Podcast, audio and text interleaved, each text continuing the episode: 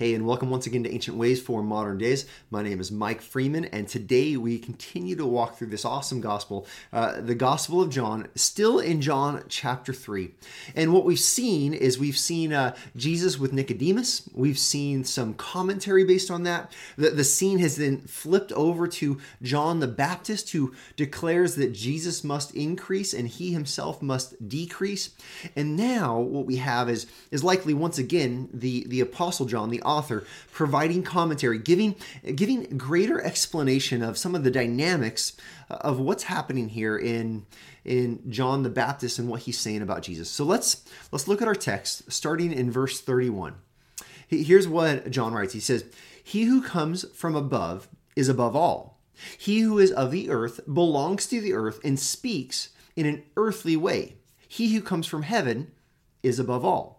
This is speaking of Jesus. Now, we just heard John say that he is not the Christ, but he's pointing to the Christ.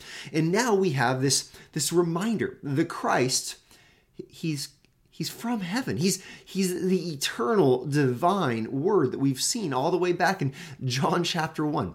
And so the text continues. Verse 32, it says, "He bears witness to what he has seen and heard, yet no one receives his testimony. Whoever receives his testimony sets his seal to this, that God is true." Now, the seal here is like a technical term that really is describing someone giving their approval on a legal document. So when they receive the testimony of Jesus Christ, when they trust in the identity that Jesus is the perfect, sinless Son of God, that he is the eternal, divine creator, that he is the Word who has become flesh, that he is the only begotten Son, Christ, the Messiah, the Anointed One. When someone sets their seal upon that, when they receive that, what they're saying is that God is true, that God's promises are all fulfilled in the person and work of Jesus Christ. Well, let's keep going. Verse 34. "For he whom God has sent utters the words of God, for he gives the Spirit without measure. The Father loves the Son and has given all things into his hand. Whoever believes in the Son has eternal life. Whoever does not obey the Son shall not see life, but the wrath of God remains on him."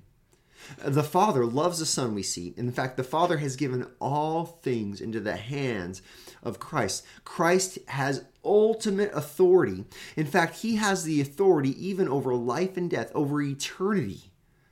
And this is why the one who trusts in Christ, the word here is obey, but it's really this idea that I'm obeying him because he is the one who's trustworthy. He is the one who I believe. I believe him. I follow him. But the one who does not, the one who does not believe in him, does not obey him, does not have eternal life, and instead, the wrath of God remains on this person. This reminds us of this significance of faith in Christ. John's goal, that the reader would believe in the name of Christ and have life in his name. This reminds us of Jesus' identity. He is the one from heaven. He is the one who holds all authority. He is the one that we are to trust. We are to set our seal upon. And in doing that, we recognize that God's word is true. The ancient way for our modern day, this is not here's what you need to do in terms of your behavior. Here's all the ways you need to act. This is a text that it brings us back to the baseline that we must trust in Christ. We must believe in who Christ is, in what Christ has done. We must believe that God's word is true, that all of his promises are fulfilled in Christ. And I honestly think when we do that, it simply leads us to rejoice greatly.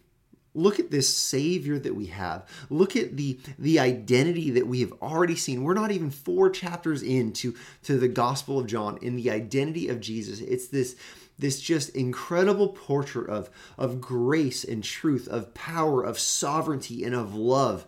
And this Savior, he's been given to us, that we would trust in him. We would set our seal upon him. We would put our hope in him. And this is a Savior we have, and this is our ancient way for our modern day.